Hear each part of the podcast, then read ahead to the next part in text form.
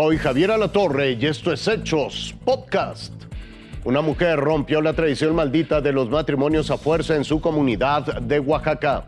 Se abren las posibilidades de que la mujer salvadoreña separada de sus hijas por coyotes la recupere y reciba asilo en los Estados Unidos, pero México le pone trabas.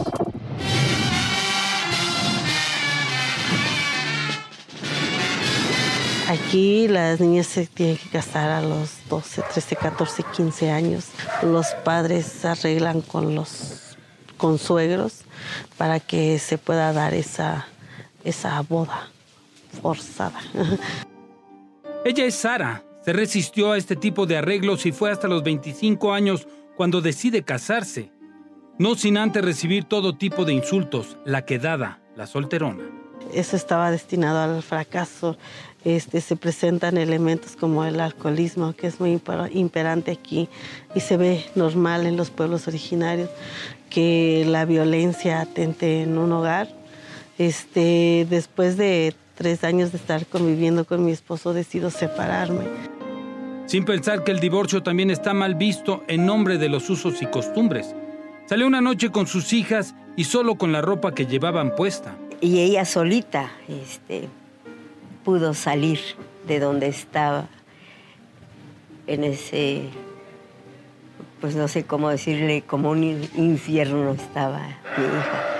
Y este, estaba, pero a punto de morir, con sus dos bebés, no tenían que comer. Hace 13 años dejó a su marido, quien aún todavía no le da el divorcio. Con ayuda de su familia logró poner esta panadería.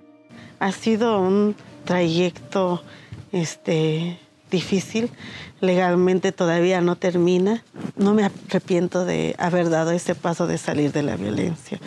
No me arrepiento y se han sumado más mujeres que pueden vender sus tortillas, su tejate, su eh, gastronomía, tacos, molotes, su mole. Y eso da una autonomía económica. Pues tuvo que salir de esa violencia y me parece muy valiente de su parte que pues no se haya rendido a pesar de que no teníamos ni siquiera a dónde vivir. Hoy Sarita es un ejemplo para su hija y para las nuevas generaciones. Está pudiendo trabajar para pagar nuestros estudios, algunos cursos a los que vamos y todo eso. ¿Cómo te ves en unos años estudiando, siendo profesionista? pues yo me veo estudiando. En la Cámara de Senadores se encuentra una reforma al Código Penal propuesta por la diputada Eufrosina Cruz Mendoza para tipificar como delito grave el matrimonio entre menores de edad. Yo deseo no solo para mis hijas, sino para las, todas las niñas indígenas, principalmente que están eh, susceptibles a vivir una experiencia así, que puedan aprender las letras, que puedan salir y conocer otras partes del mundo que puedan empoderarse y decir, yo escribo mi propia historia. Tres hermanitas salvadoreñas entre la maleza de un islote, abandonadas a su suerte por los coyotes en uno de los ríos más peligrosos del mundo, el río Bravo. Alonso y Héctor del grupo Beta en Piedras Negras, Coahuila, fueron los primeros en hacer contacto con ellas. Se me hizo un nudo en la garganta por, porque yo tengo dos hijos de un año y de tres me los imaginé ahí ellos. Sentí gratitud de que las encontramos. Impotencia, eh, no, no, no me cabe en la cabeza cómo las dejaron ahí abandonadas. Muchas veces digo, pues es la necesidad realmente lo que los obliga a esto, ¿verdad? Eh, la situación en la que están viviendo en sus países, ¿verdad? Eso es lo que los orilla precisamente a entregárselos a cualquier persona. A pesar de que Ashley de nueve años, Amy de seis y Claudia de año y medio están en un albergue de piedras negras, su seguridad está en riesgo. Las cuatro huían de la violencia que sufrieron en El Salvador y Julia vino a la frontera con México a suplicar asilo a los Estados Unidos, quienes aceptaron. Hay una, eh, un aviso eh, positivo extraoficial eh, de Estados Unidos, del CIP, de poder hacer una colaboración y hacer una reunión con migración para poder, eh, pues así, hacer su cruce a los Estados Unidos.